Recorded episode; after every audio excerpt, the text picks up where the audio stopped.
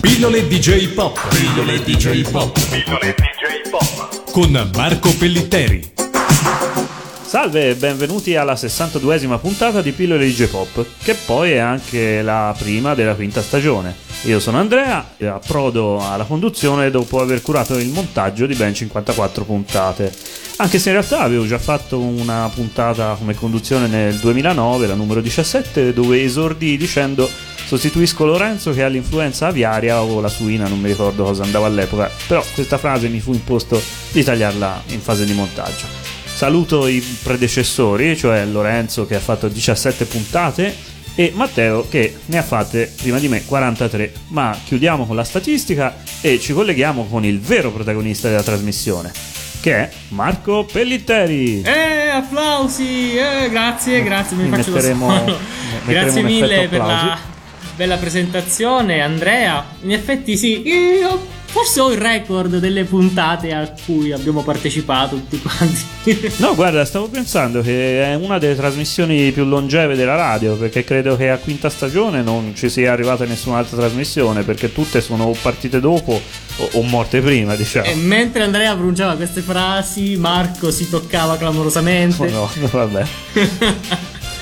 Allora, sì, questa è la, effettivamente la quinta rutilante stagione di questa trasmissione e Sono quest'anno Andrea facciamo sì. qualche piccola ehm, modifica nel eh, formato della trasmissione stessa, Ecco, vero? ci sarebbe subito la prima modifica da fare.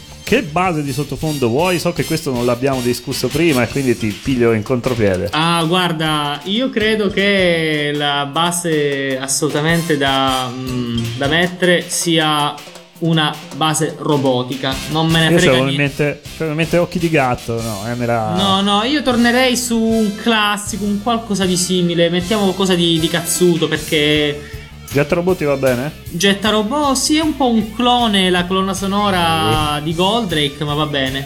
Va bene, dai. Dicevi che vuoi cambiare un po' la formula? No, senso- la formula sì, abbiamo pensato quest'anno di fare delle puntate lievemente più lunghe e di eh, dividerle in eh, tre mm, slot, chiamiamo in tre gruppetti eh, di chiacchiera eh, alternati da eh, altrettante eh, canzoni in tema. In modo da rendere la cosa più variata e anche da, eh, per dialogare un po' di più tu e io, come facevamo un pochino nelle ultime puntate della quarta stagione, Matteo e io. Ecco, e quindi per questa prima puntata, eh, che è una sorta di puntata zero, come abbiamo sempre fatto all'inizio di ogni stagione, io sarei del parere di fare una sorta di, di volo d'uccello, di panoramica su alcune delle cose interessanti che si sono verificate in Italia e in Giappone nel 2012 a livello di eh, cultura pop, soprattutto le cose che ci piacciono, gli anime, i manga e quanto è di connesso a queste due eh, forme d'arte. E- E allora partiamo senz'altro col riassuntone del 2012. eh, partiamo con una cosa eh, non proprio positiva, eh, ma eh, sostanzialmente abbiamo assistito nell'arco del 2012, questa era una tendenza che era in corso anche negli anni precedenti, eh, a un crollo, un calo estremamente vigoroso delle vendite di manga. Non solo in Italia, ma anche in altri paesi, per esempio in Francia, cioè la tendenza è ormai in negativo dopo il periodo degli anni passati dove c'era stato un costante aumento e poi una stabilizzazione. Eh, colpa della recessione, colpa della crisi, colpa del fatto che non abbiamo più dindi in tasca. Tante cose, ma anche forse il calo di grandi capolavori. Eh, ormai le cose più belle sono state forse pubblicate, almeno le cose più pubblicabili in paesi come l'Italia. E tranne rari casi di grandi maestri conclamati della nuova generazione come Naoki Urasawa che sforna un capolavoro dopo l'altro, ecco, non tutti i manga sono all'altezza e quindi si avverte forse un po' di stanca. Anche se alcuni manga hanno registrato vendite record o rispetto ai parametri italiani, pensiamo al fenomeno eh, Death Note. Ma eh, un'altra cosa per quanto riguarda invece il versante degli anime è stato il vero e proprio trasloco, direi in pianta stabile o quasi, dei grandi anime, ma anche dei nuovi anime, eh, dalla TV generalista alla TV tematica, quindi sia satellitare sia digitale terrestre. Certo, resistono ancora vari anime per la verità anche un po' stagionati eh, sui canali generalisti, ma si tratta diciamo di, di eccezioni, laddove invece la maggior parte degli anime, quei pochi anime in realtà che ancora vengono trasmessi, vengono trasmessi su digitale terrestre o comunque su canali che non sono quelli standard, quelli a cui siamo abituati. Pensiamo a Detective Conan su Italia 2, a, anche One Piece. anche One Piece o anche Crimi che si vede per adesso da qualche parte eh, in qualche canale Mediaset. Eh, comunque in ogni caso a orari eh, non proprio eh, propizi per, eh, per i grandi ascolti. E non soltanto questo ma eh, ci sono anche dei canali tematici molto molto di nicchia ed estremamente artigianali. Pensiamo a manga o a Neko TV dove ci sono anche artigianalissime lezioni di giapponese tenute da una carinissima presentatrice o altri materiali per esempio girati alle fiere del fumetto, concertini di mini idol e così via. Ecco, eh, ci sono queste tendenze che però faticano a, a far presa. Cioè è un periodo, come dire, quasi di, di raccoglimento e di riflessione su quello che potrà essere nei prossimi mesi e anni un'eventuale possibile nuova modalità di, di, di fruizione e di godimento degli anime e dei manga eh, i grandi anime eh, che venivano trasmessi in passato dalle reti anche regionali, pensiamo a Super 3 con il grande successo degli anni 80 e 90 di Mesonikoku, pensiamo ai vari Telenova o canali di altro tipo, Odeon che trasmettevano grandi capolavori dai Cavalieri dello Zodiaco a Kenny il Guerriero, ecco, tutta questa roba ce la possiamo scordare se appare, appare soprattutto in piccoli canali e comunque la maggior parte degli appassionati stagionati, diciamo, mm, questa roba ce l'ha o su DVD artigianali o su DVD comprati a suo tempo oppure direttamente scaricati da internet. E siccome hai parlato di vecchie glorie, ci ascoltiamo la prima sigla iniziale di Mesonikoku, altrimenti nota come Cara Dolce Kyoko.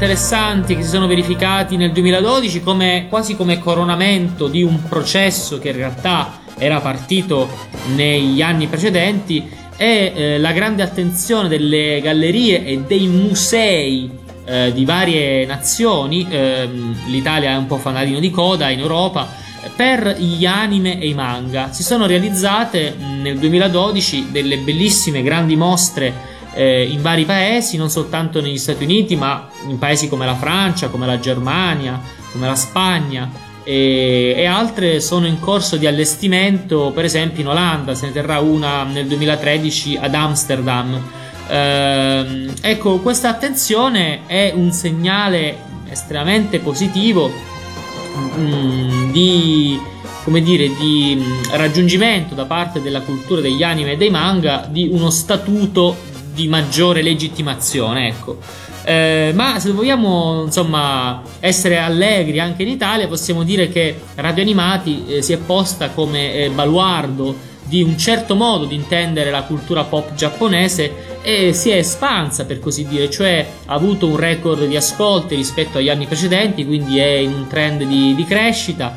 E, mh, mm, sono stati realizzati più programmi, eh, sono state numerosissime le partecipazioni come radio ufficiale a varie manifestazioni eh, relative al fumetto e al cinema d'animazione e alla cultura pop mh, connessa alle forme fumetto, animazione, videogiochi, eccetera. Non soltanto, ma ha anche coadiuvato o organizzato direttamente mh, dei bellissimi concerti con eh, le vecchie glorie eh, del, delle sigle televisive dei cartoni animati e eh, ripeto, questa è come dire la continuazione di un trend che era già partito negli anni passati ed è stato interessante vedere come la grande stampa alle volte sia arrivata miracolosamente a interessarsi a questi argomenti e quindi a mm, dare nota, notizia al pubblico di questo, di questo fenomeno che fino adesso era stato passato quasi sotto silenzio senza cattiveria ma solo perché si riteneva non facesse notizia questa tendenza dei media generalisti a dedicare attenzione a questo tipo di, di cultura e di intrattenimento è partita probabilmente o comunque è, è esplosa eh, grazie alla grandissima, al grandissimo exploit di questi ultimi due anni del cosplay. Eh, una sottocultura, una pratica sociale e artistica, diciamo, entro certi limiti, che esiste da tanti anni anche in Italia, ma che veramente negli ultimi due anni, in particolare nel 2012, è esplosa in tutto il suo splendore, per usare una frase fatta, eh, con un record di presenze di cosplayer nelle fiere come Luca Comics and Games o Romix, e non solo, ma anche con la eh, organizzazione di mh, mm, sfilate, iniziative dedicate al cosplay, native cosplay, se posso esprimermi così, cioè e de- dedicate esclusivamente al cosplay, un po' in tutto lo stivale e anche nelle sue propagini più a sud, tanto che manifestazioni come Cosplaydia a Palermo e Etna Comics a Catania hanno avuto tra i centri propulsori del, del pubblico, della partecipazione proprio i cosplayer. E a questo proposito allora noi ci ascoltiamo la divertentissima sigla di Luca Cosplay 2012 cantata da Massimiliano Poggi, che ne è anche l'autore, e da Sara Benedetti.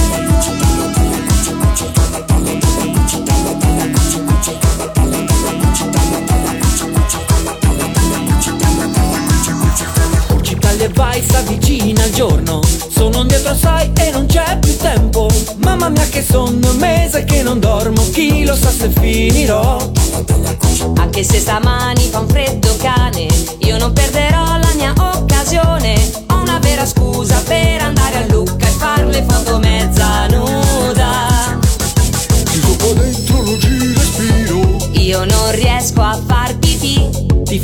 foto presa un po' dal passo Togli lo sguardo dal mio lato B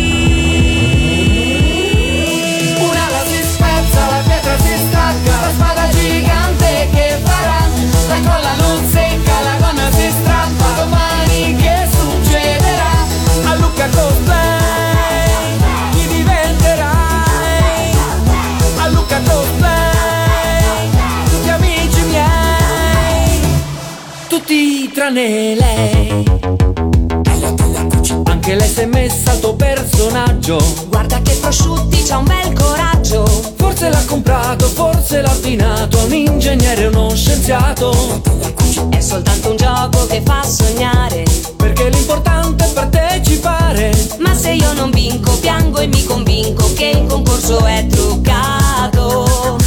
Io ringrazio la mamma e quelli del Flash Gordon. Saluto e bacio tutti i miei fans, E lo schiavetto che mi aiuta. Anche se io non gliela do.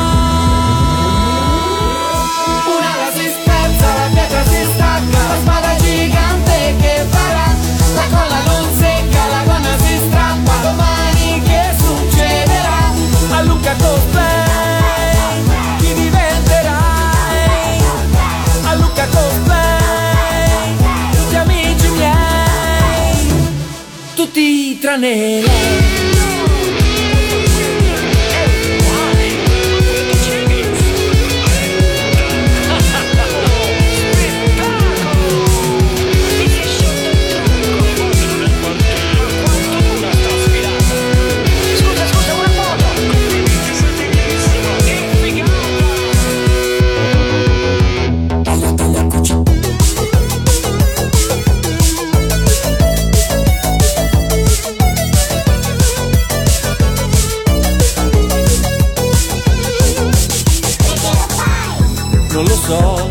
ma rendo omaggio a tutto ciò che mi ha fatto crescere, sognare, giocare, piangere, gridare.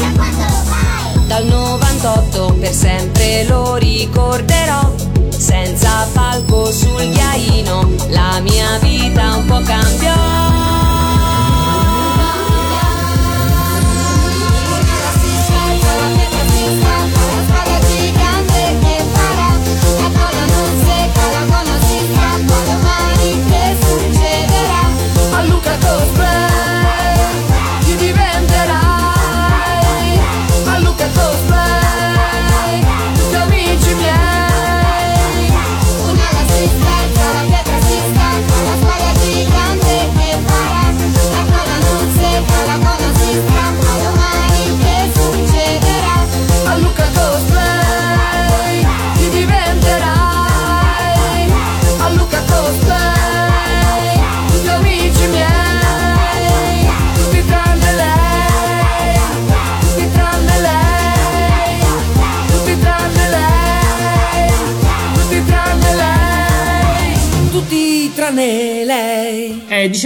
Ecco, dicevamo delle, delle fiere su tutto il territorio nazionale. Eh, sottolineo ancora una volta che queste fiere non sono sempre le stesse, cioè si sono eh, moltiplicate, sono aumentate di numero in tutta l'Italia.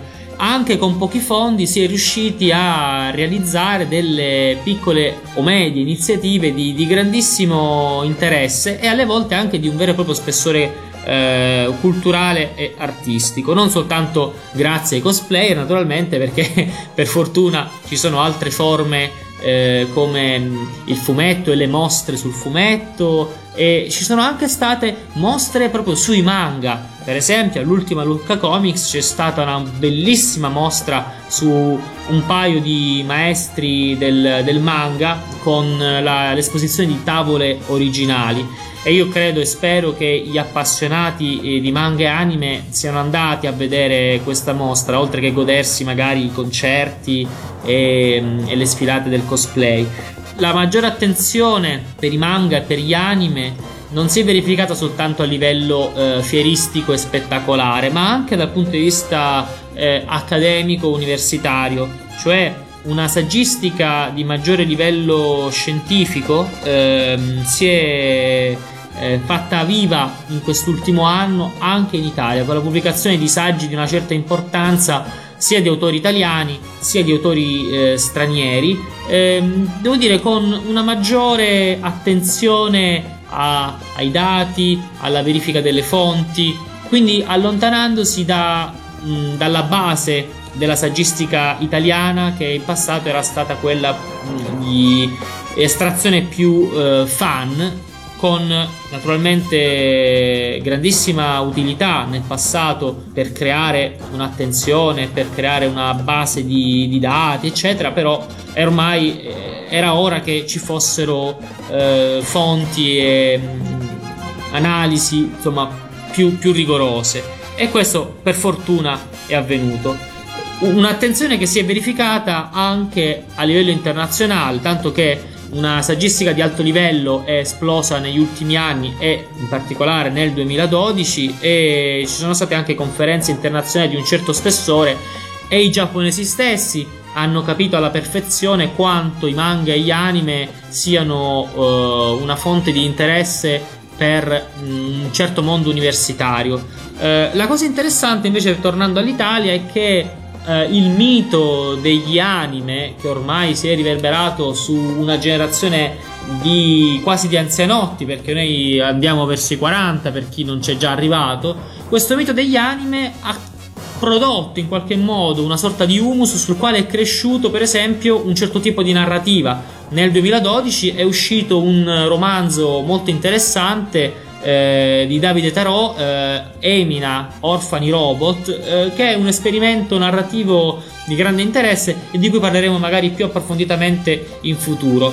Infine, il 2012 in Giappone, sappiamo che nel 2011 c'è stata la tragedia del Tohoku con il maremoto a Sendai e gli incidenti a Fukushima. Ecco, tra il 2011 e il 2012 il Giappone si è rialzato e anche se naturalmente rimangono i problemi del, dell'alimentazione energetica atomica, ci sono comunque dei segnali eh, più positivi e insomma l'economia ha ripreso a girare eh, meglio di come avrebbe fatto in circostanze analoghe in un continente come, come, l'Europa, in un paese come l'Italia. Ecco, quindi ci sono segnali positivi anche per quello che riguarda il terziario avanzato, fra cui gli anime e i manga, che sono chiaramente uno dei volani dell'economia giapponese negli ultimi 15-20 anni. I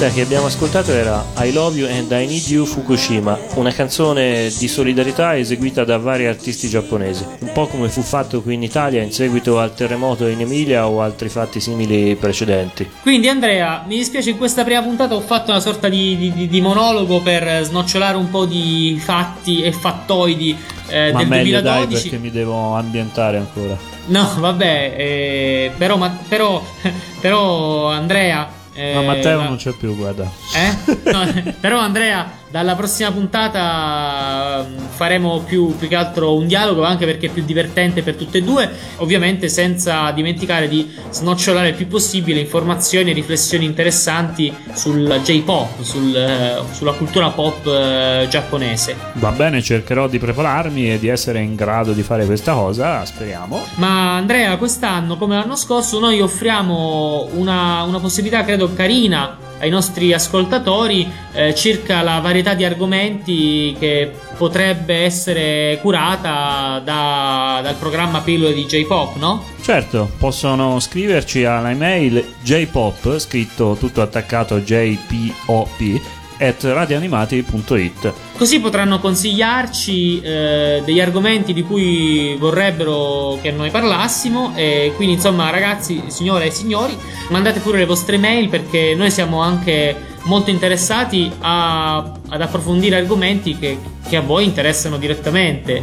Benissimo Marco, allora ti ringraziamo e ci diamo appuntamento alla prossima puntata. Ciao a tutti!